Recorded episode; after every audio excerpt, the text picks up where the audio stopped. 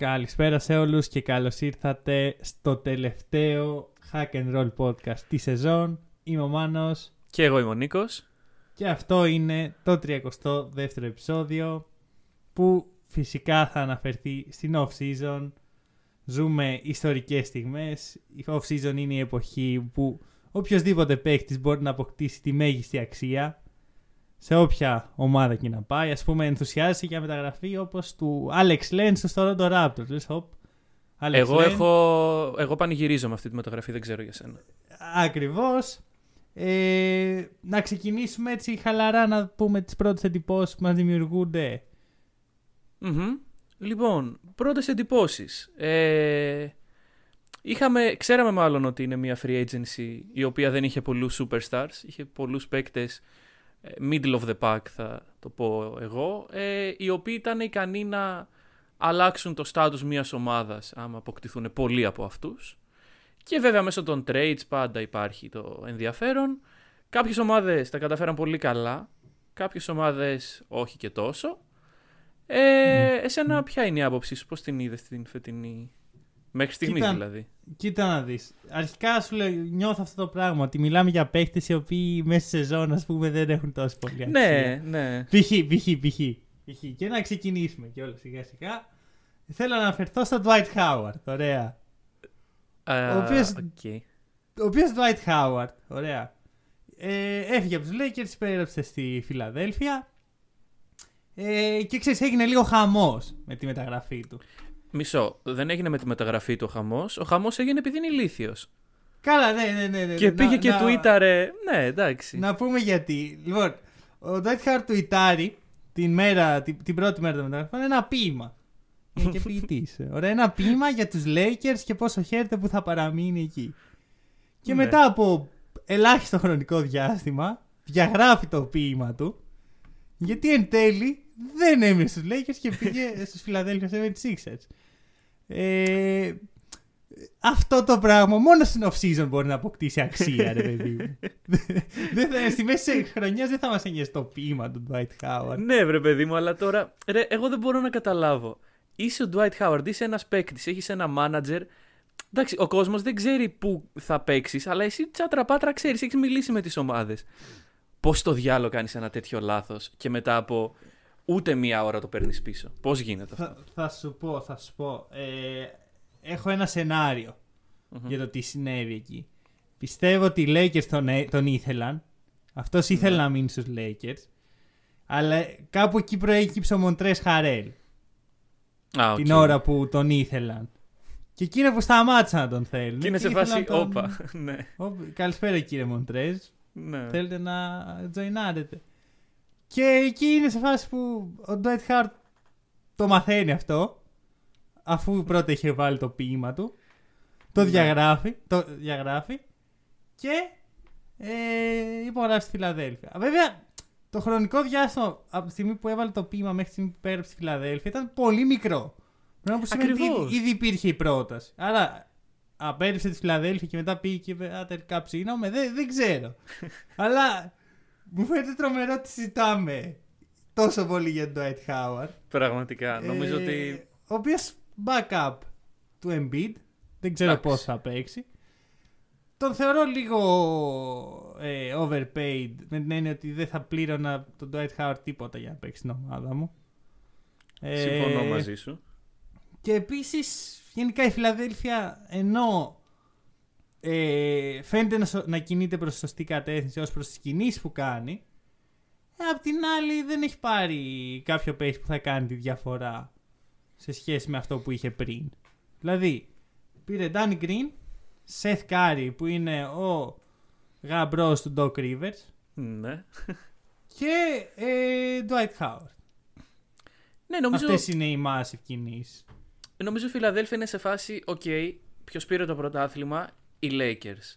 Ποιους είχαν οι Lakers, αυτούς. Οκ, κάπως έτσι θα πάρουμε και εμείς πρωτάθλημα. Μόνο που παιδιά στη Φιλαδέλφια δεν πάει κάπως έτσι, γιατί ο Dwight Howard ήταν ένας λόγος για να μην πάρουν οι Lakers το πρωτάθλημα. Και το πήρανε παρότι υπήρχε ο Dwight Howard εκεί. Ναι. Ναι, Τέλος ε, πάντων. ε, Πέρασαν και αυτό το εμπόδιο. κατά Ακριβώς, κάποιο τρόπο. ακριβώς. Είχαμε τα εμπόδια της πανδημίας, του bubble, των τραυματισμών και του Dwight Howard. Και παρόλα αυτά, Κοίτα, Τέλος πάντων. να, πω- να πω τώρα ε, με καθαρό μυαλό ωραία, Ναι. ότι οι Lakers δεν είχαν ούτε ένα τραυματισμό και πιθανό αυτό να τους έδωσε τον τίτλο. Δεν το Ε, λέω είχαμε- αρ- αρνητικά. ναι, όχι καταλαβαίνω. Απλά εντάξει, ήταν ο Avery Bradley που μπορεί να θεωρηθεί Εντάξει, ως ο- απουσία. όντως, ο, ο Avery Bradley, εγώ να σου πω την αλήθεια, μου φάνηκε πολύ μεγάλη απουσία και θα συζητήσουμε γι' αυτόν γιατί Ναι. άλλαξε ομάδα. Ε, Φιλαδέλφια, λίγο να παραμείνουμε.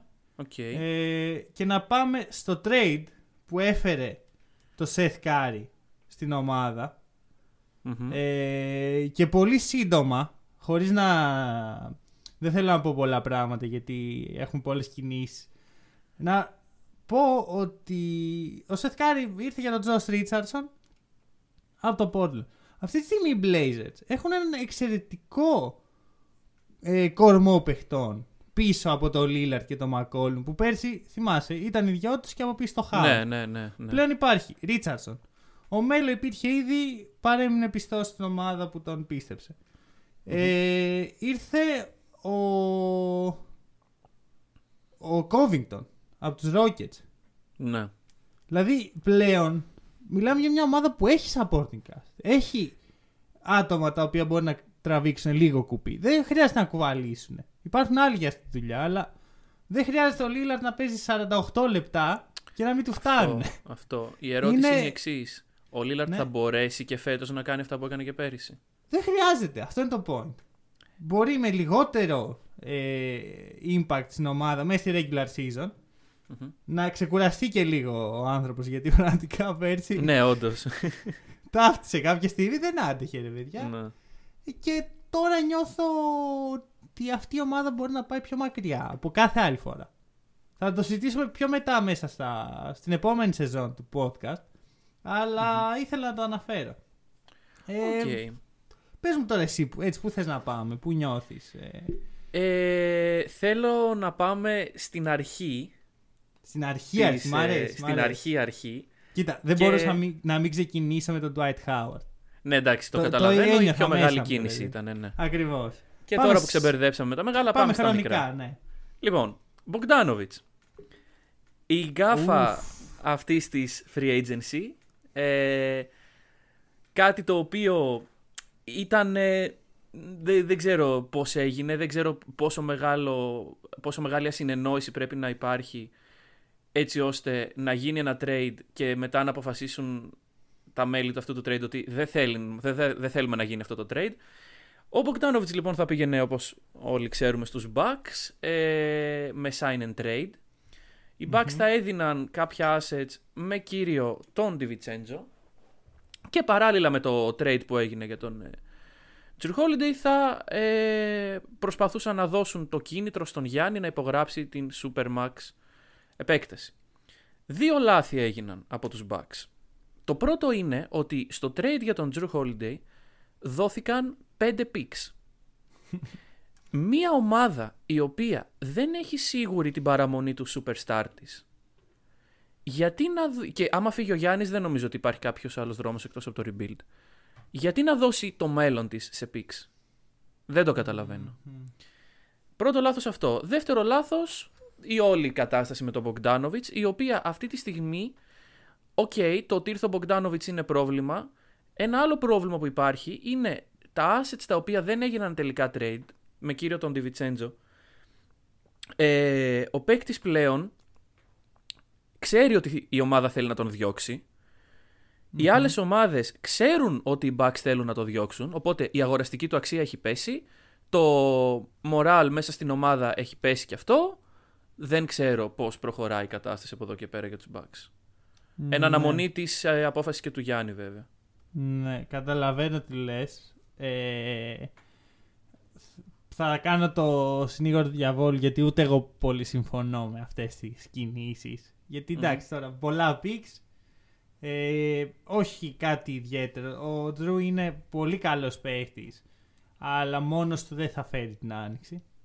Ναι, σίγουρα. Ε, και να πούμε κάτι, ωραία. Παίρνει τον Bogdanovic, δεν παίρνει τελικά Bogdanovic. Μετά, ποια ήταν η κίνηση για να, έτσι, να αντικαταστήσει αυτή, το, αυτή την απώλεια. Ε, DJ Augustin και Bobby Portis. Ναι, ο οποίος Δηλαδή, Bobby Portis αρκεί είναι αυτό. και έκτος παίκτης. Ό,τι και να είναι ο Bobby Portis. δεν αρκεί, δεν είναι αρκετό Ε, Σίγουρα. για να. Ε, ενώ έχει χάσει και το Wesley Matthews, ο οποίος εντάξει δεν είναι κάτι ιδιαίτερο, αλλά είχε ρόλο στην περσινή πορεία. Ναι. Δεν βλέπω πώς οι Bucks ε, ανακάμπτουν από αυτό. Δεν έχουν πλέον ε, ούτε George Hill, ούτε Eric Bledsoe. Εντάξει, Eric Bledsoe μάλλον καλύτερα γιατί δεν ταιριάζει καθόλου στο Μμμ. όλο σχήμα. Αλλά Hill είχε δώσει κάποια ποιοτικά λεπτά και πλέον δεν θα, είναι, δεν θα υπάρχει αυτό. Ε, η λογική είναι ότι θα πάρουμε παίχτες, ε, θα υπογράψει ο Γιάννης και θα παραμείνουμε έτσι relevant μέσα στο NBA. ναι. Πιστεύω εν τέλει ότι μπορεί και να υπογράψει ο Γιάννης. Καθαρά λόγω του χαρακτήρα του παίχτη και του image που έχει δημιουργήσει για το, για το προφίλ του. Ε, Παρ' όλα αυτά δεν βλέπω πώς αυτή η ομάδα με αυτό τον προπονητή αυτή τη χρονική στιγμή διεκδικεί το πρωτάθλημα όταν άλλες ομάδες φαίνονται πολύ πιο ισχυρές και πολύ πιο έτοιμες για αυτό. Μα δεν είναι καν καλύτερη στα χαρτιά, πιστεύω, από ό,τι πέρυσι. Και όλα αυτά έχοντας δώσει και 5 picks. Καταλαβαίνεις, Εντάξει, δηλαδή. δι- Διαφωνώ σε αυτό. Διαφωνώ σε αυτό. Δηλαδή, Δεν ξέρω. έδιωξες Eric Bledsoe ε, που ήταν το μεγαλύτερο πρόβλημα στην πεντάδα σου Ναι, ναι. και έφερες Drew. Και μετά Ναι, ο αλλά- George Hill με τον DJ Augustin δεν έχουν μεγάλη απόσταση. Σύμφωνοι δεν είναι μάλλον καλύτερος ο Hill, αλλά εντάξει, άμα μου έλεγες Drew και Augustin αντί για Bledsoe και Hill θα, θα το έπαιρνα. Ωραία. Εγώ πάντως βλέπω και θα το συζητήσουμε και στην πορεία. Βλέπω τους περισσότερους contenders να έχουν ένα ισχυρό ε, supporting cast όσον αφορά τον πάγκο και ξεκούραση των βασικών παιχτών κλπ. Και, και βλέπω τους Bucks να έχουν τον Bobby Portis. Οπότε αυτό Sure, είναι που με sure. προβληματίζει. Δεν δεν διαφωνώ, αλλά αυτό δεν Ναι. του κάνει χειρότερο από πέρσι, γιατί και πέρσι τι είχαν στον πάγκο. Ε, Kyle Korver. Ναι, εντάξει, τουλάχιστον μένει ο Θανάσης, έχεις δίκιο. Ναι, θέλω να σου πω ότι δεν ήταν καν καλή πέρσι στον πάγκο τους για να είναι φέτος κακή. και να ναι, είναι οκ, πρόβλημα οκ. αυτό. Τέλος Ο πάντων. Bobby Portis είναι upgrade κατά κάποιο τρόπο. Αχ, οκ.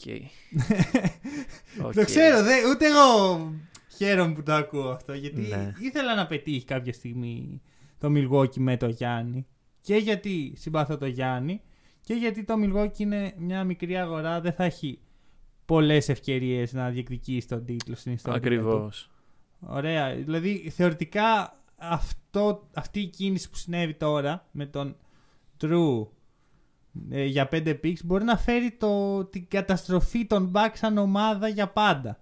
Μμ. Με την έννοια ότι ε, άμα κάποια στιγμή βρεθεί σε οικονομική δυσχέρεια δεν ε, συγχωρεί τέτοια πράγματα το NBA και μπορεί εύκολα να σου πει εντάξει δεν έχεις λεφτά δεν έχεις ε, κάποιο star να διεκδικήσεις κάτι αντίο. Άμα φύγει ο Γιάννης πάντα έτσι άμα Ναι, μείνει ναι, ναι. θα είναι relevant για τουλάχιστον μια πενταετία. Για να δούμε. Ωραία. Ε, μιας και είπες Προχωράμε. Bogdanovic Μμμ.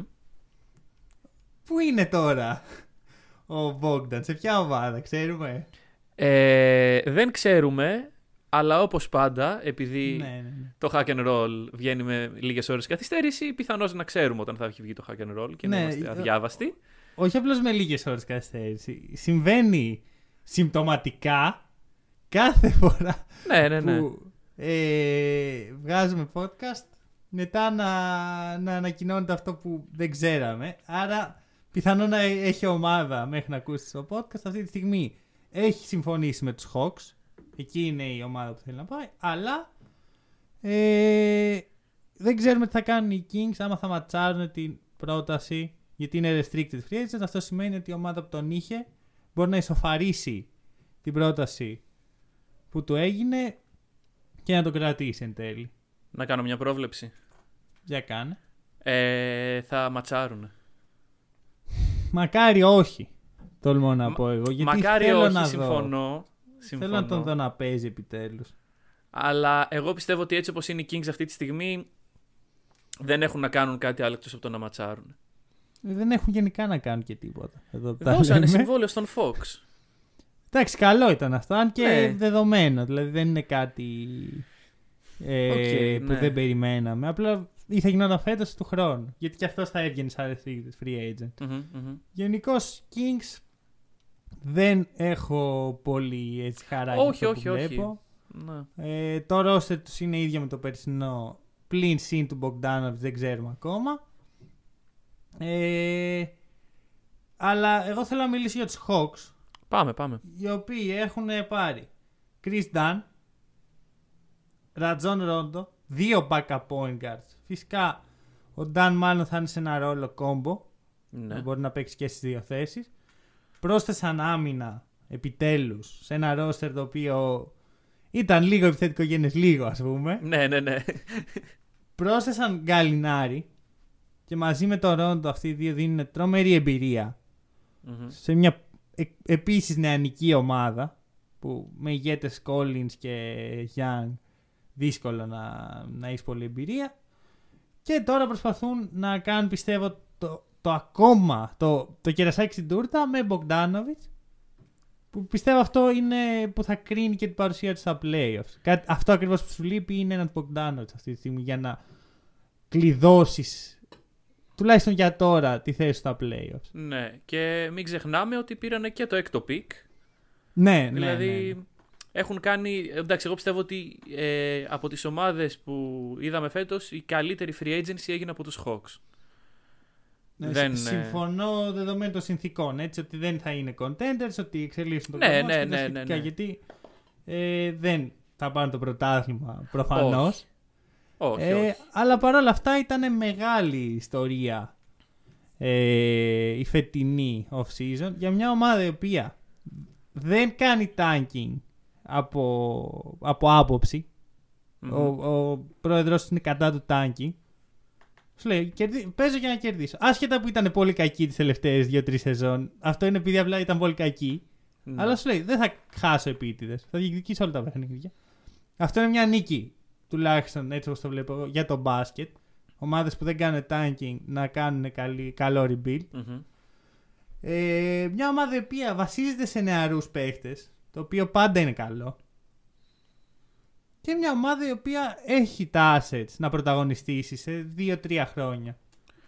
Αυτό και βασικά παρότι δεν έχει ε, αυτή τη στιγμή το φόντο για να πεις ότι τέτοιο. ε, Εγώ πιστεύω ότι ακόμα και χωρίς τον Bogdanovic ε, πιστεύω ότι μπορούν να μπουν στα playoff. Δεν σου λέω ότι είναι σίγουρη η Ναι. παρουσία τους, αλλά πιστεύω ότι μπορούν να μπουν.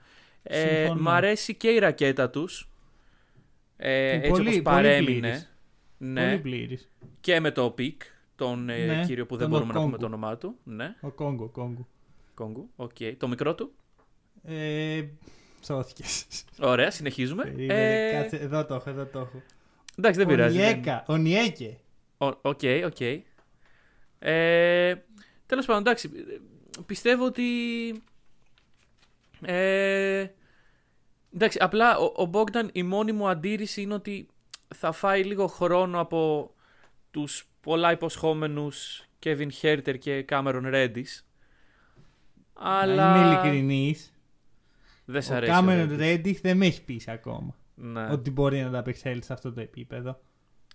ναι, αλλά δεν, δεν, εγώ θέλω να, θα, θα ήθελα να τον δω άλλη μια χρονιά να Ω, παίζει. καλά, εννοείται, εννοείται αυτό. Αλλά πιο πολύ ε, θα ήθελα να δω τον Hunter να εξελίσσεται, ο οποίος είναι πιο role player, πιο τρίτος παίχτη, ας πούμε, τέταρτος. Ναι, ναι, ο, ναι. ο Ρέντιχ έδειξε στον Duke που ήταν με Zion και RJ Barrett ότι δεν τον βολεύει ο ρόλος του τρίτου παίχτη. Και γι' αυτό κιόλας οι Hawks τον πήραν σχετικά έτσι χαμηλά με αυτό που περιμέναμε. Δηλαδή όταν μπήκε στον Ναι, ναι. Duke ήταν projected για τρίτο pick. Και τώρα δεν ε, βλέπεις ένα παίχτη ο οποίος δυσκολεύεται, δεν βρίσκει τα πατήματά του όταν δεν είναι αυτός ε, η αιχμή του Δόρατς που δεν, ήταν, δεν είναι η αιχμή του Δόρατς από τότε που ήταν στο high school, έτσι. Και δεν πρόκειται και να γίνει σε υψηλό επίπεδο στο NBA, πιστεύω. Έτσι πιστεύω κι εγώ, αλλά φυσικά αυτό είναι το καλό με τους Hawks, ότι έχουν τόσο ε, νεανικό ταλέντο και τόσο χρόνο μπροστά τους που μπορεί να εξελίξουν τους παίχτες να δουν ποιος τους κάνει, ποιος όχι. Ακριβώς. Να δουν ας πούμε ο John Collins μας κάνει για αυτό που χτίζουμε, όχι. Ε, υπάρχει περίπτωση να φύγει σε ένα χρόνο, θεωρώ εγώ, με την front line που έχει φτιαχτεί εκεί. Δηλαδή υπάρχει Gallinari, υπάρχει ε, Okongwu και Capela. Ναι, θα δούμε, θα δούμε. Το λέγαμε Αυτό. κιόλας ότι ίσως ένας από τους δύο χαιρετήσει. Καπελά ναι, ναι. και Collins. Ναι, ναι, ναι. Και να δούμε ποιος θα πάει στο 5, γιατί δεν μπορείς να έχεις τρία άτομα στο 4 και ένα στο 5. Ναι. Ναι, Κάποιος όντως. το σχέδιο είναι να πάει στο 5. Ποιος είναι αυτό; Θα Δεν δούμε. ξέρω. Ε, πάμε πάλι στην αρχή. Έτσι, Πάμε. να επιστρέψουμε στα trades που συνέβησαν. Ε, και νομίζω ότι το πρώτο πρώτο trade που έγιναν και δεν είμαι σίγουρος ήταν του Chris Paul στους Phoenix Suns. OK. Για αντάλλαγμα το Ricky Rubio και Oubre Jr. και τονίζω και Oubre Jr. και ένα ε, first rounder για το 22. Οκ. Ε, να σου πω τη γνώμη μου. Νομίζω ότι θα συμφωνήσουμε σε αυτό. Λοιπόν, οι Suns αυτή τη στιγμή τι έχουν. Ε, Chris Paul, Booker και Ayton. Σαν Ναι. πρώτο παλικάρια για να ηγηθούν της επανάστασης. Ε, Μμμ. Θα πάρουν φέτος πρωτάθλημα οι Suns; Εγώ Όχι. θεωρώ πως όχι. Ούτε εγώ και εγώ πιστεύω πως δεν θα πάρουν. Ε, θα πάρουν του χρόνου πρωτάθλημα οι Suns; Εγώ πιστεύω πως όχι. Και εγώ πιστεύω πως όχι. Ο Chris Paul λοιπόν, ποιο το νόημα να πάει σε αυτή την ομάδα, να δοθεί ο Kelly Oubre Jr. όπως τόνισες επανειλημμένα και να, να φτιαχτεί μια ομάδα η οποία, οκ, εμένα μου αρέσει, εγώ θα τη βλέπω, ε, αλλά η οποία δεν θα πάρει πρωτάθλημα και έχει ημερομηνία λήξης. Ναι, ναι, καταλαβαίνω τι λες. Και ε, καλά το είπες, συμφωνούμε αρκετά. Μμμ. Ε, πρώτα απ' όλα, να πούμε ότι οι Suns θέλουν από ό,τι φαίνεται να διεκδικήσουν μια θέση στα playoffs. Το Ε, οποίο οκ, ούτε εντάξει. καν αυτό είναι δεδομένο έτσι όπως είναι αυτή τη στιγμή η Δύση. Ναι. Ωραία. Είναι πάρα πολλές ομάδες καλές που προσπαθούν για το κάτι παραπάνω. Έρχονται από πίσω οι Minnesota Timberwolves. Και οι Warriors. οποίοι- ναι, οι Warriors ίσως. ίσως. Ναι. Εγώ θα μείνω στους Timberwolves αυτή τη στιγμή που είναι μια ομάδα που δεν είχε μπει στα playoffs. Οι Pelicans θεωρώ ότι θα είναι ένα βήμα πίσω. Παρ' όλα αυτά, δεν βλέπω γιατί κάποια ομάδα που είναι αυτή τη στιγμή ή που ήταν πέρσι στα playoffs να βγει. Ναι, ακριβώς. Και Κατάλαβες να τι βγουν οι λέω. Suns. Άρα πρέπει, Ναι. πρέπει κάποιον να βγάλεις. Α, βασικά όχι, συγγνώμη, είναι η, η Oklahoma City. Ναι, η οποία ναι, ναι, είναι η σίγουρα Oklahoma, είναι η εκτός Oklahoma. συζήτησης. Ναι. Πρέπει κάποιον να βγάλεις. Θα είναι η Jazz, θα είναι η. Οι Blazers, δεν ξέρω. Πάντως δύσκολο, θεωρώ εγώ. Πάντως δεν είναι σίγουρη η θέση στα playoffs. Άρα π- γι' αυτό προσπαθούν. Αξίζει να δώσεις ένα νεαρό παίχτη. Ένα pick για το 22. Για δύο χρόνια από τον Chris Paul. Εγώ θεωρώ πως όχι. Που δεν ξέρουμε καν πώς θα είναι αυτά τα δύο χρόνια από τον Chris Paul. Δηλαδή, παίκτες σε αυτή την ηλικία δεν ξέρεις πώς θα μπουν να παίξουν. Και elite playmaking να φέρει στην ομάδα. Πάλι. Εντάξει, θα, δεν- θα φέρει, αλλά. Ναι, ναι. Πιθανότητα θα φέρει. Δεν σηκώνεις έτσι πρωτάθλημα με έναν Chris Paul σε αυτό το roster. Εκτός αν αυτό είναι που χρειάζεται ο Aiton για να κάνει το step up. Που δεν το αποκλείω. Πιστεύω ότι ο δούμε. Aiton μπορεί με τον Chris Paul στον Άσο και το pick and roll που θα μπορέσουν να παίξουν οι δυο τους να ξεκλειδωθεί. Μακάρι, γιατί θέλουμε να δούμε έναν Nathan να ανταποκρίνεται στις προσδοκίες. Βέβαια, να πούμε ότι αυτό μπορεί να είναι και σαν ε, κίνηση καλής θέλησης των Suns προς τον Booker και τον Nathan ότι δηλαδή κάτι παρόμοιο, χωρίς να είναι σε χρόνο για επέκταση, κάτι παρόμοιο με αυτό που έγινε με τους Bucks και τον Γιάννη ότι παιδιά εμείς είμαστε εδώ να σας στηρίξουμε, φέρνουμε έναν παίκτη, θα βοηθήσουμε να προχωρήσει η ομάδα, αλλά δεν νομίζω ότι θα, το δούνε, θα τη δουν έτσι αυτή την κίνηση οι Μα- δύο superstars. Εγώ συμφωνώ ότι μπορεί να είναι αυτή η κίνηση καλή θελήσεω που λες. Παρ' όλα αυτά, μετά από τρία χρόνια που δεν θα υπάρχει πλέον ο Chris Paul, Μμ. εκεί, εκεί τι γίνεται. Θα φέρουν Τι άλλον- κρατάει εκεί, ακριβώς. agent. Ναι. Θα φέρουν Ναι. άλλο παίχτη, θα δώσουν και άλλα ε, assets, σαν τον Ούμπρε. Την ώρα που ε, δίνει τον Ούμπρε, λες εντάξει. Δεν τους χρειαζόταν. Και πάνε και παίρνουν τον Jay Crowder. Τι Ναι, αυτό, παραπάνω δηλαδή- φέρνει στην ομάδα ο Jay Crowder από τον Kelly Oubre Jr. Κοίτα, εμένα μου αρέσει η προσθήκη του Jay Crowder. Δηλαδή, με βάση αυτά που είδαμε ε, πέρυσι στο Μαϊάμι, μου αρέσει. Αλλά εγώ πιστεύω ότι ο Ούμπρε δεν έπαιξε. Δε, δε, δε, δε- έπρεπε να του δοθεί η ευκαιρία να παίξει άλλον ένα χρόνο σε αυτή την ομάδα. Είχε αρχίσει να δένει και πιστεύω Εμένα ότι. ο Crowder να ξέρεις δεν μ' αρέσει. Δεν σ' αρέσει ο Crowder. Δεν μ' αρέσει ούτε σαν παίχτης, ούτε το πακέτο που φέρνει στην ομάδα. Δηλαδή τον θεωρώ φουλ αναλώσιμο. Ωραία, δηλαδή φέρνει τρίποντο, φέρνει ένα καλό επίπεδο άμυνας μέχρι εκεί. Μετά Ναι, δεν μα- καταλαβαίνω τι. Και στους hits σαν αναλώσιμος έπαιζε, δεν έπαιζε και... Ναι, ακριβώς. Ακριβώς. Ναι. Άρα, γιατί ένας τέτοιος παίχτης να είναι πιο χρήσιμος από τον Νούμπρε. Και δεν μπορώ να πιστέψω προσωπικά ότι στο trade δεν μπορούσε να υπάρξει κάποιο άλλο asset εκτός του Ούμπρε για τον Chris Ναι. Paul. Ένα παίχτη που πέρσι, τέτοια εποχή, όχι τέτοια εποχή, στη free agent, στην αντίστοιχη πιο πριν, γιατί η σεζόν έχει αλλάξει λίγο χρονικά. Ε, μιλάγαμε για τον Chris Paul, κανείς δεν τον ήθελε. Κανείς όλο το NBA δεν ήθελε τον Chris Paul και το συμβόλαιό του. Γιατί είναι κακό συμβόλαιο και το ξέρουν όλοι αυτό. Ναι, ακριβώς. Δεν, επειδή ο Chris Paul παίζει καλά, δεν σημαίνει ότι τα 40 εκατομμύρια που πληρώνεται δεν είναι πολλά. Ο, για καμία έναν σχέση. 35χρονο, 36χρονο πλέον παίχτη. Ναι. Δηλαδή κάπου να υπάρχει μια ηρεμία.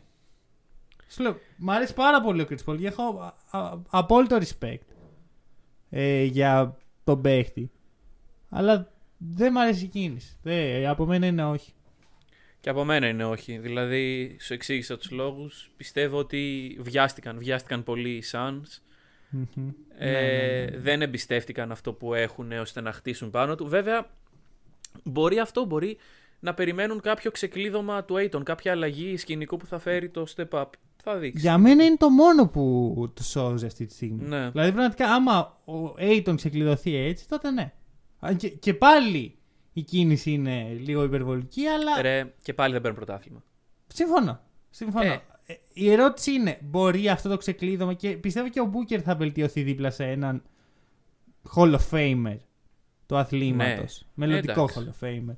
Ναι. Οπότε η σκέψη μου είναι, ε, μπορεί όταν φύγει ο Chris Paul η ομάδα να είναι πολύ καλύτερη λόγω της παρουσίας του Chris Paul. Μπορεί. Αυτό Ναι.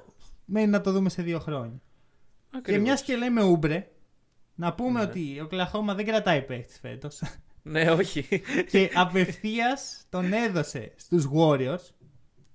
Οι οποίοι οι Warriors δεν έχουν τον Clay. Ναι. Πιθανό ο Ούμπρε να είναι η, η- το, σ- το συμπλήρωμα ας πούμε για την απουσία του Clay. Πιθανό και όμως να είναι αυτό που έτσι κι αλλιώς θα κάνανε και είναι πολύ κρίμα που δεν θα δούμε αυτή την ομάδα για ακόμα μια χρονιά. Μμμ. Γιατί βλέπω εκεί Curry, Clay, Green, Wiseman, Oubre και Wiggins. Και Wiggins. Εμένα ναι, αυτό ναι. μου αρέσει. Αυτό που Και ακούω εμένα, μου και αρέσει. εμένα. Θεωρώ ότι οι Warriors θα μπορούσε να είναι στην πεντάδα μαζί με τον Clay φυσικά. Nuggets, ε, δύο ομάδες του LA και Blazers Μμμ. που θα διεκδικούσαν το ειστήριο για τους τελικούς από τη Δύση. Είναι πάρα πολύ κρίμα, κατά τη γνώμη μου. Εντάξει, είναι μια μεγάλη ατυχία. Δηλαδή, αν σκεφτείς.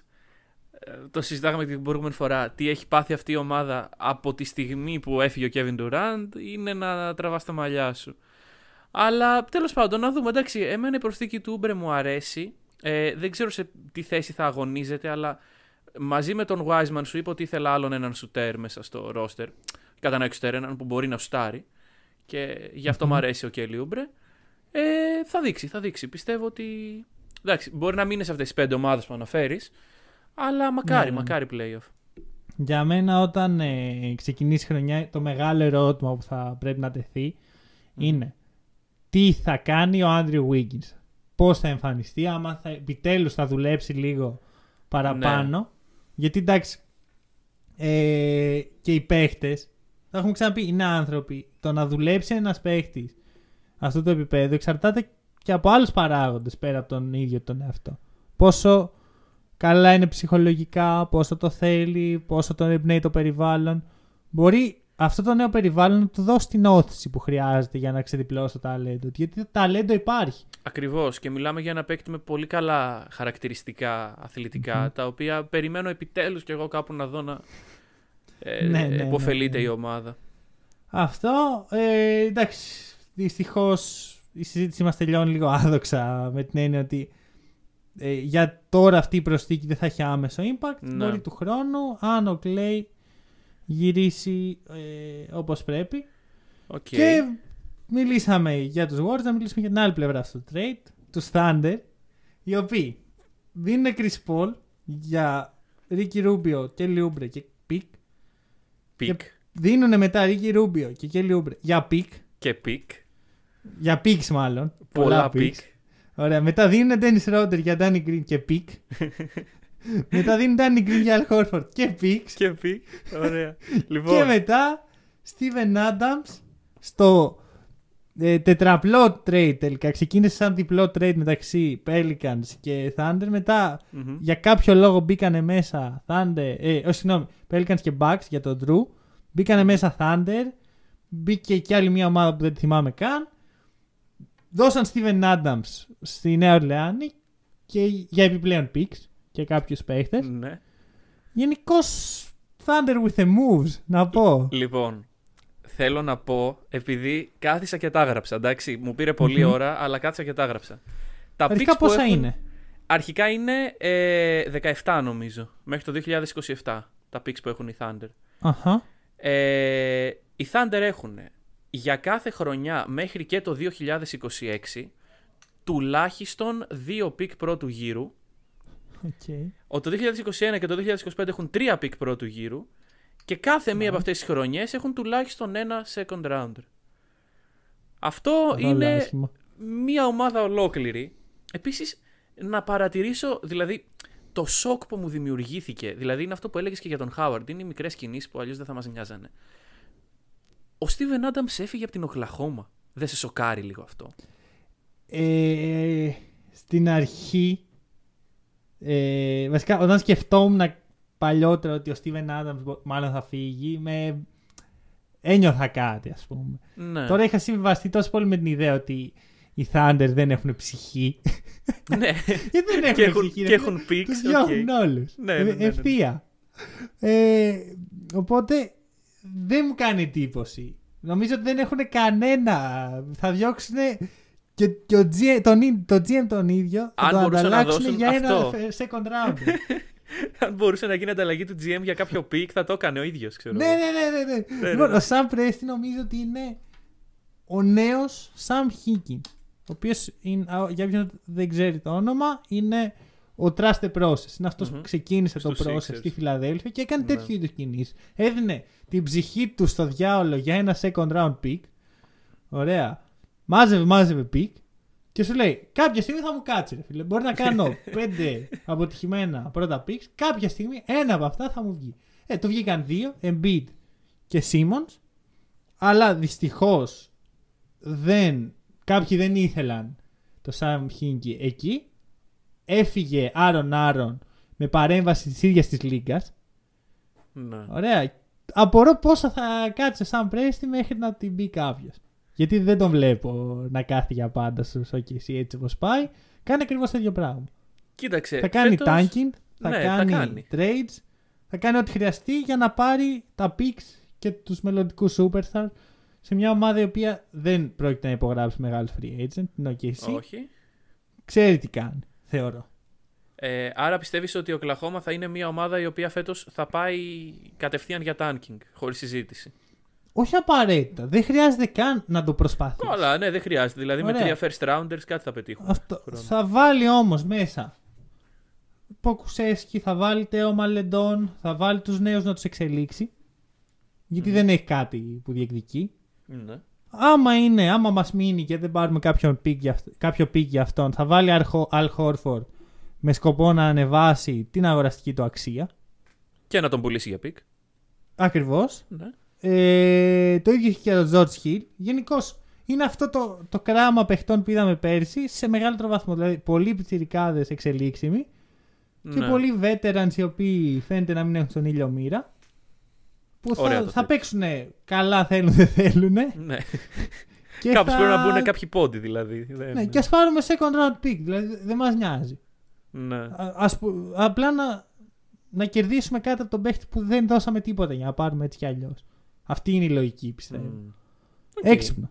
Έξυπνο. Και είναι νομίζω μια τρύπα μέσα στο σύστημα του NBA η οποία δεν ξέρω πώς κλείνει αλλά όσο περισσότερες ομάδες την εκμεταλλεύονται τόσο πιο πολύ θα χάνεται η μαγεία της off-season θεωρώ. Άμα βλέπεις συνέχεια τέτοιες κινήσεις εντάξει από μια ομάδα έχει πλάκα από πολλές ομάδες είναι λίγο μ, κάπου όπα.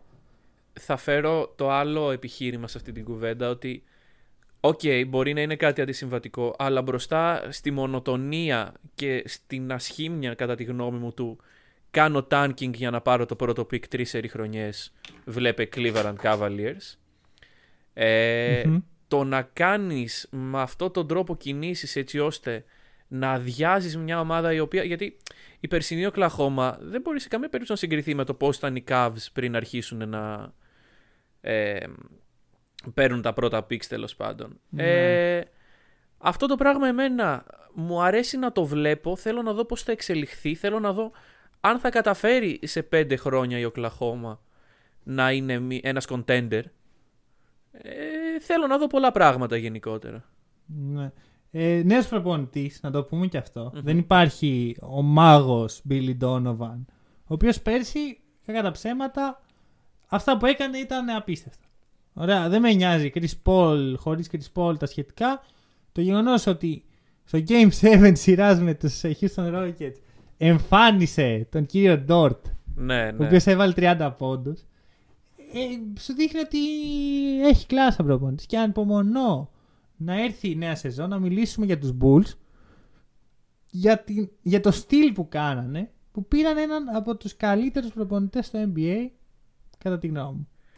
Οκ. Λοιπόν, παρακάτω ε, Thunder trade με Lakers και εκεί θέλω να πάμε Ωραία. οι οποίοι οι Lakers, εντάξει, σου λέει πήραμε ένα πρωτάθλημα. Ωραία, με παίχτες οι οποίοι έχουν αμφισβητούμενη αξία στην αγορά. ναι, ναι, ναι. Α πάρουμε παίχτες που δεν έχουν αμφισβητούμενη αξία στην αγορά, ας γίνουμε ακόμα καλύτεροι. Για να δούμε τι θα γίνει.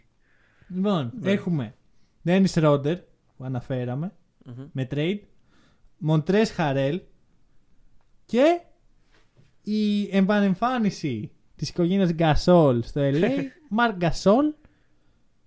Σ' ακούω. Λοιπόν, καταρχάς, αν μου έκανες την ερώτηση όταν τελείωσε. Ε, όταν τελείωσαν οι πανηγυρισμοί τέλος πάντων, ποιους τρεις παίκτες δεν θέλεις στην ομάδα σου, με κλειστά μάτια θα σου έλεγα Dwight Howard, McGee και. Ε, ούτε το Danny όνομά του Green. ρε. Και Danny Green. Μπράβο. Λοιπόν. Κάτι συγγνώμη, δηλαδή ο Kyle Kuzma σου είναι πολύ ευχάριστο. Ξέρεις ότι έχω συμπάθεια προς τον Kyle Kuzma και του δίνω Ε. μια τελευταία ευκαιρία. Τελευταία ευκαιρία. Ε, εντάξει. το εντάξει. δηλώνω. Τελευταία ευκαιρία Κα- φέτος. Kyle Kuzma. Ακ- Ακούστε τώρα με ποιον κάνω podcast. Λοιπόν. Λοιπόν. Φαν του Kyle Kuzma. Δεν, δεν, δε- τελευταία ευκαιρία σου είπα. Θα, θα σου πω κάτι. Κάνω podcast με ολόκληρο το fan club του Kyle Kuzma στην Ελλάδα. είναι ένας άνθρωπος και είσαι εσύ αυτό. Οκ, σου λέω. Πέρυσι με απογοήτευσε. Φέτος του δίνω μια τελευταία ευκαιρία. Δεν ξέρω αν θα δουλέψει, αν δεν θα δουλέψει. Τελευταία ευκαιρία. Ε, αλλά ας μην μιλήσουμε άλλο για τον Kyle Kuzma. Ε, έφυγε λοιπόν ο αξιαγάπητος προς όλους μας ε, Danny Green και έφερε τον Σρέντερ Ε, αυτή ήταν η πρώτη κίνηση που έγινε. Μου άρεσε πάρα πολύ. Κοίτα, δεν μου άρεσε το ότι δώσαμε το pick. Δηλαδή, θα καταλήξω και στην αδυναμία. Κάτσε, Τη ρε θε- φίλε. Με, τη, με τις όχι εσύ κάνεις trade. Δεν θα δώσει ένα. Ναι, έπρεπε να δώσω και ένα pick. Δεν Ρε υπάρχει φίλε. κάτι. όντως, όντως. να, να σου το πω αλλιώς, να σου το πω αλλιώς, ωραία. Ο Ντάνι Γκριν δεν ήταν στο trade που πρότειναν οι OKC. Ήταν οι OKC σας θέλουμε ένα pick και σας δίνουμε τον Σρέντερ. Ναι. Και η απάντηση των Lakers είναι ναι, αλλά θα πάρετε και τον Ντάνι Γκριν. Ακριβώς, δηλαδή ήταν πολύ καλό το negotiation πιστεύω. Ε, Ναι, κα- κάπως έτσι εξελίχθηκε. Ακριβώς, ναι. και μετά Κοίταξε. είναι σε φάση, θέλετε και τον Τζαβέιλ ΜακΓκί, έτσι, το, το αναφέρω, ρε παιδί μου. Μμ. Όχι, απλά οι OKC θέλουν και παίκτες για να γεμίσουν το, την ομάδα τους φέτος. Δηλαδή, καλά τα Ναι, ναι, picks, και αλλά πρέπει να κάτι κατεβούν να και πάρουν 12. εκεί. Ακριβώς. Όχι, να σου Ε, πω κάτι, δεν θέλουν. Γιατί έτσι μπορεί να πάρουν από τη free agency παίχτες και να τους ανταλλάξουν για pick. Ναι, αλλά πρέπει να κατέβουν 12. Δεν γίνεται. Δεν- πρέπει να Σου- γεμίσει ο πάγκος. Λοιπόν. Ωραία. Εμ, κοίταξε, αυτό που δεν μου αρέσει. Πήραμε και τον Χαρέλ. Ανταλλάξαμε. ανταλλάξαμε. Μμμ. Ε, η, έγινε η αναβάθμιση από τον ε, Dwight Howard, τον κύριο Κάνω Φάουλ. Ε, και... Αλλά δεν τα δίνουνε. Αλλά δεν, αλλά τα, δεν τα δίνουνε. δίνουν συχνά, ναι. Και κοίταξε, αυτή τη στιγμή τι μου λείπει και δεν πρόκειται να αποκτηθεί, ένα σουτέρ. Γιατί η ομάδα των Ναι. Lakers δεν είναι και breaking news, δεν σουτάρει φέτος. Ναι. Ε, Και Ντάβιος Κάλτβελ Πόπ, ανανέωσε. Αυτό είναι το καλύτερο πράγμα που έχουμε να προσφέρουμε όσον αφορά το σουτ. Ναι. Ε, ωραία. Αυτό που μου άρεσε ήταν η ανταλλαγή για τον Μαγκή. Πήραμε τον Jordan Bell. Θα σου πω το εξής. Ο Jordan Bell όταν είχε πάει στους Warriors, εγώ ήμουν πάρα πολύ hyped για, δεν ξέρω, το σωματότυπο του παίκτη, τα χαρακτηριστικά του, με είχαν ενθουσιάσει. Και Ναι. από τότε, δηλαδή, εγώ έχω κοιμηθεί ε, χθες το βράδυ γνωρίζοντας ότι ο Jordan Bell είναι κάπου στο NBA. Ούτε που θυμάμαι πλέον που είναι αυτός ο παίκτης. Και ξυπνάω σήμερα το πρωί και βλέπω στου Lakers. Λέω, οκ. Ε, όχι ότι έχω πλέον εμπιστοσύνη, αλλά ξέρω εγώ χαίρομαι γιατί Jordan Bell. Ok, ok. Ε, εγώ θέλω να σταθώ μόνο στο Χαρέλ, Μμμ. ο οποίος χθες δήλωσε. Τον ρώτησαν, ας πούμε, αν υπήρχε πρόταση από τους Clippers και η απάντησή του ήταν για να είμαι εδώ που είμαι δεν υπήρξε ε, πρόταση. Ναι. Και θα σου πω κάτι, δεν το πιστεύω ποτέ Μοντρές Χαρέλ, ποτέ, ποτέ, ποτέ.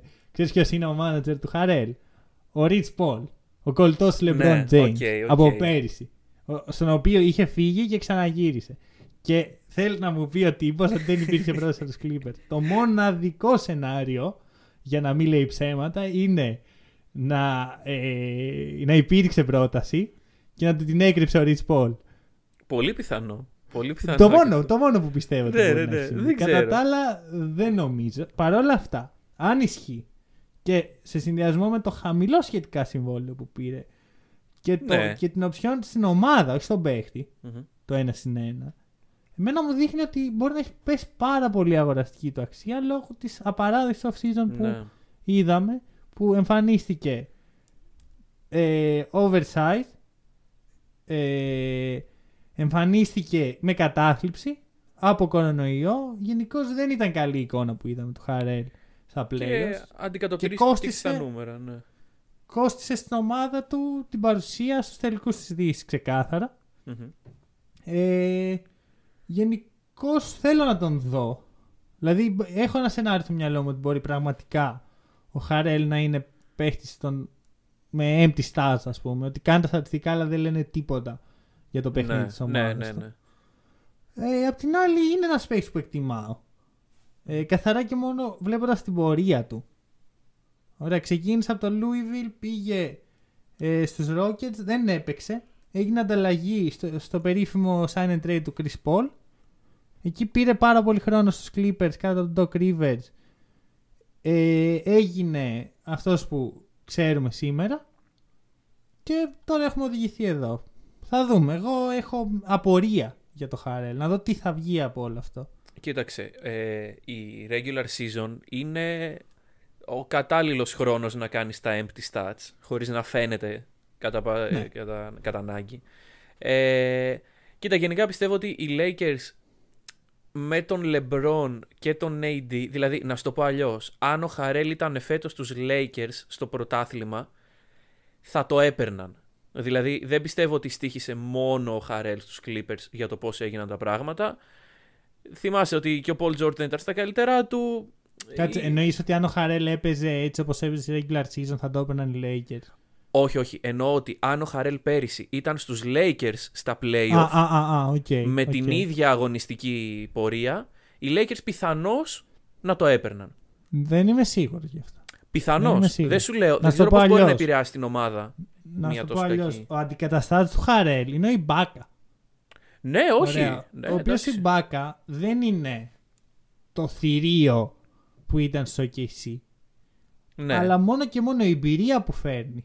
Έχει την εμπειρία δύο τελικών NBA. Δαχτυλίδι. Μμμ. Ε, πρώην συμπαίχτη του Kawhi στους Raptors. Έχει το mentality των Raptors, το οποίο είναι ίσως το καλύτερο mentality για να έχεις στη λίγα. Μμμ. Ε, άμα λοιπόν πεις ότι οι Clippers έχουν τον Ibaka, εγώ πιστεύω ότι περνάνε τους Nuggets. Και μετά έχουμε σειρά Lakers με Clippers, στους οποίους ε, τελικούς πιστεύω ότι υπάρχει μόνο ένα αποτέλεσμα. Καθαρά, και λόγω, καθαρά για ένα λόγο. Γιατί οι Clippers χτίστηκαν για να κερδίσουν την ομάδα του LeBron πέρυσι. Ναι. Δεν μας νοιάζει καμία άλλη ομάδα εκτός από την ομάδα του LeBron. Ποια είναι η ομάδα του Ακριβώς, LeBron, αλλά- οι Lakers. Έχουμε χτιστεί για να διαλύσουμε τους Lakers. Μμ. Και αυτός είναι ο λόγος που πιστεύω ότι θα άλλαζε η η ισορροπία. Άμα μου πεις ότι απλά βγάζει το Harrell από τους Clippers, δεν ξέρω. Πάλι μ, πιθανό. Το θέμα μου είναι ότι.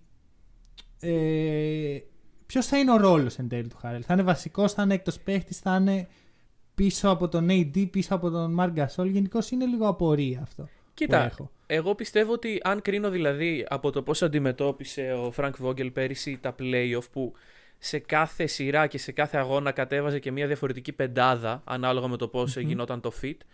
Πιστεύω ότι και φέτος μπορεί να το δούμε αυτό. Δηλαδή μπορεί να δούμε άλλες φορές τον AD στο 5. Άλλες φορές ε, να παίζει πολύ μαζί με τον Χαρέλ. Δεν ξέρω. Εγώ αυτό που θέλω να δω είναι να γίνουν τα κατάλληλα πειράματα γιατί α- αυτή η ομάδα είναι μια πολύ αμυντικογενής ομάδα, πράγμα που ταιριάζει και στον coach.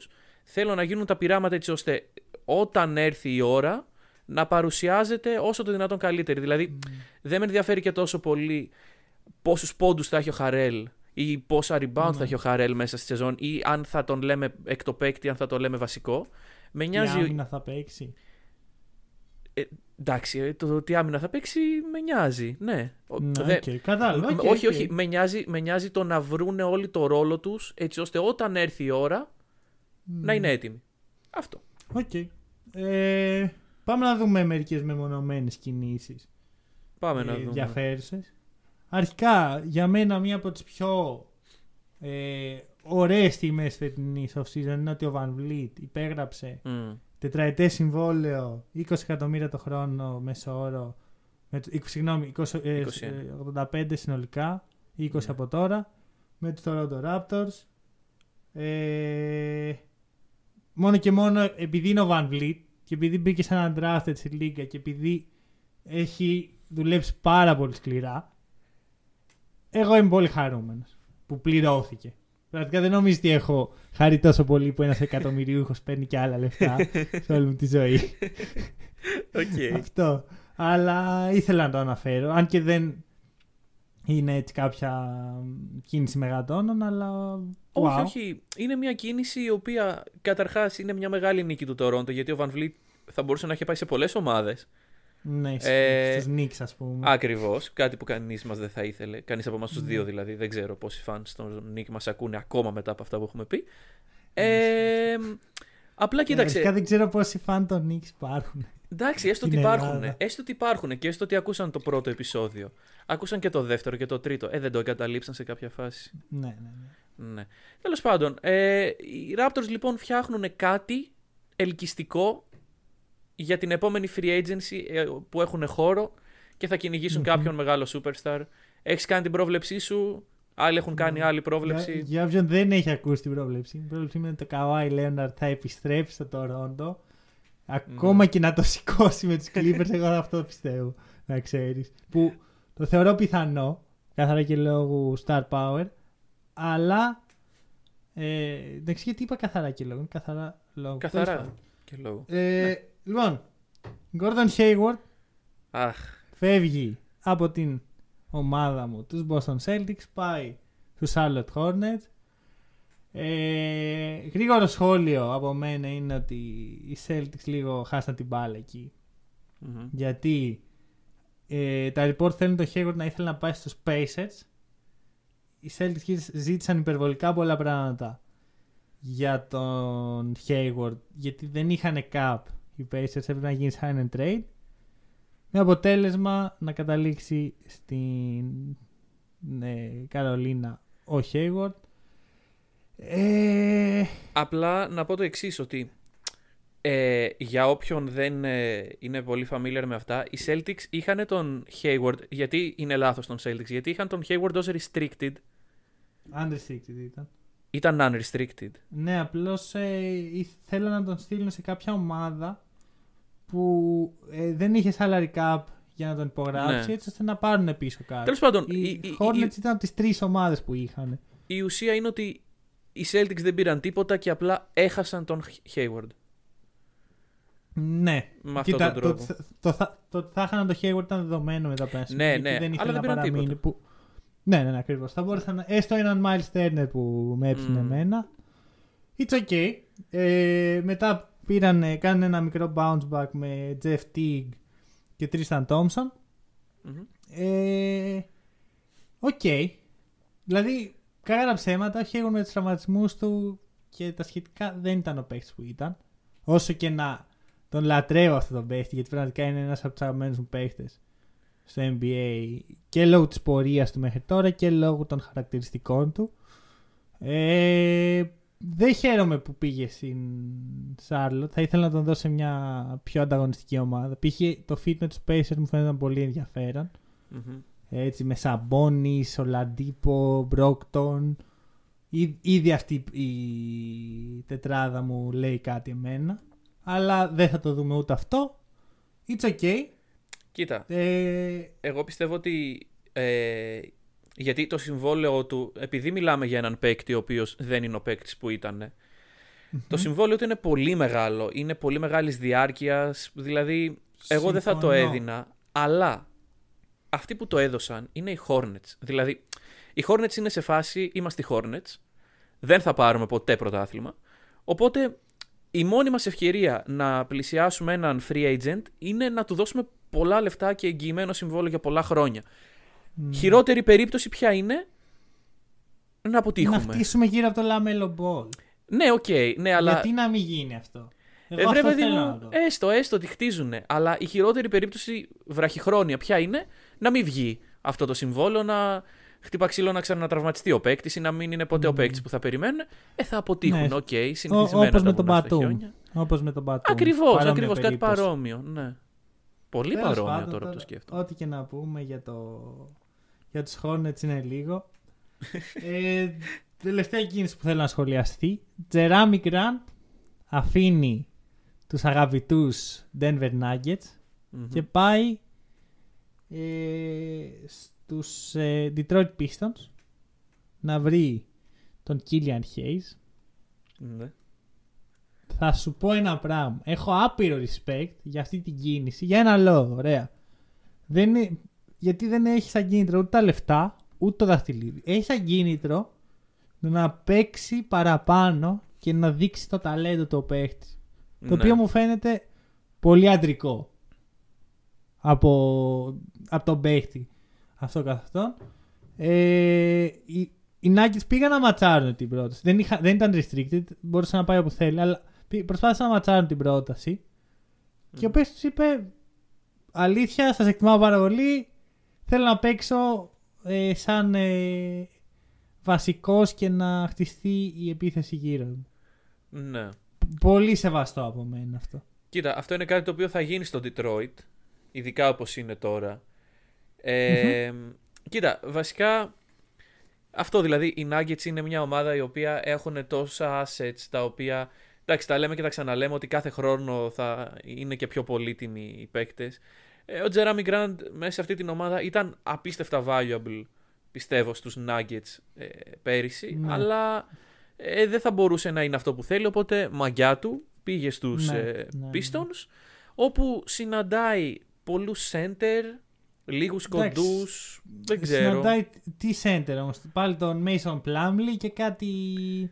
Και, και στο 4 υπάρχει μεν ο Blake Griffin. Αλλά εγώ δεν πιστεύω ότι θα υπάρχει μέχρι να τελειώσει off season. Λες ότι πάει για... Ναι, ναι, είναι η ώρα. Είναι η ώρα για το trade του Blake Griffin. Ok. Ε, Πού θα ήθελες να τον μπορώ δεις; να σκεφτώ μερικές ομάδες που θα τον ήθελαν. Μία από αυτές είναι οι Denver Nuggets. Άμα βρίσκανε κάπως στο salary cap. Ε, γιατί, γιατί αυτό που φέρνει ο Blake Griffin σε ένα ρόλο τρίτου-τέταρτου παίχτη είναι κάτι που δύσκολα βρίσκεις. Ναι. Οκ. Αλλά είναι ακριβώς. Ε, γι' αυτό το λόγο θέλω να δω τι μπορεί να φέρει στο τραπέζι σε ένα contender ο Blake Griffin. Οι Ok. Clippers θα μ' άρεσαν, αλλά δεν νομίζω ότι υπάρχει ο χώρος. όχι, όχι, όχι. Οι Celtics θα μ' άρεσαν, αλλά δεν νομίζω ότι υπάρχει ο χώρος. Μ' αρέσουν πολύ οι Nuggets σαν ιδέα. Ε, ούτε, νομι- ούτε το Portland. Γενικώς είναι που υπάρχει το απαραίτητο cap space για να πάει. Ναι, Αυτό- ακριβώς. Γιατί μιλάμε και για ένα ακριβό συμβόλαιο. Οπότε... Ναι, είναι πολύ ακριβό. Ναι. Είναι πολύ ακριβό. Εκτός αν γίνει το μαγικό και τον αφήσουν σαν free agent. Εκεί είναι άλλη Ε, συζήτηση. Φέτος. Ναι, ε, ξέρεις, να, τον, να κάνουν wave το συμβόλαιό του. Ε, δεν είναι κάτι το οποίο γίνεται συχνά. Δεν ξέρω αν θα. Κοίτα, εκεί θα σφαχτεί κόσμος στα πόδια του, θεωρώ. Ναι, ναι, ναι, όχι. Μετά, δηλαδή, άμα βγεις στη free agency με wave συμβόλαιο, το οποίο σημαίνει ότι η καινούργια ομάδα μπορεί να, να τον υπογράψει με ό,τι θέλει. Μμμ. Ε, εκεί μετά όντως θα σφαχτεί κόσμος. Γιατί είναι αυτό που λες ότι σαν τρίτο τέταρτος σε μια ομάδα Ναι, ναι, του ναι. σύγχρονου NBA ταιριάζει πάρα πολύ καλά. Κοίτα, αρχικά το με ό,τι θέλει είναι σχετικό. Δηλαδή, εξαρτάται από το τι θα ζητήσει ο ίδιος. Γιατί όταν είσαι free agent. Ναι, εντάξει, είναι- αλλά. Ωραία. Εκτός αν ματσάρει κάποιο συμβόλαιο το οποίο απλώς θα το κάνει trade, αν μπορεί όντως να το ματσάρει. Ναι. Θα σου πω ότι φέτος λύγει το συμβόλαιό του αν δεν πάρει το player option που έχει. Και εδώ είναι η ερώτηση. Τον νοιάζουν τα λεφτά αυτή τη στιγμή ή το glory; Γιατί αν τον νοιάζει το glory, εγώ το, μπορώ να δω ένα, να γίνεται wave και να κάνει join κάποιον contender. Και μακάρι τους Celtics, να σου πω την αλήθεια, ψήθηκα τώρα. Ψήθηκες έτσι που το είπες, σε άκουσα, ναι. Δεν ψήθηκα γιατί αρχικά έχουμε μια μικρή έλλειψη στο 4 αυτή τη στιγμή. ναι. Ε, έχουμε κυρίως. Υπάρχει ο Tatum που ξεκινάει στο 4, δεν είναι κλασικό τεσάρι. Μμμ. Και μετά υπάρχουν ε, Grant Williams, έτσι παίχτες πιο.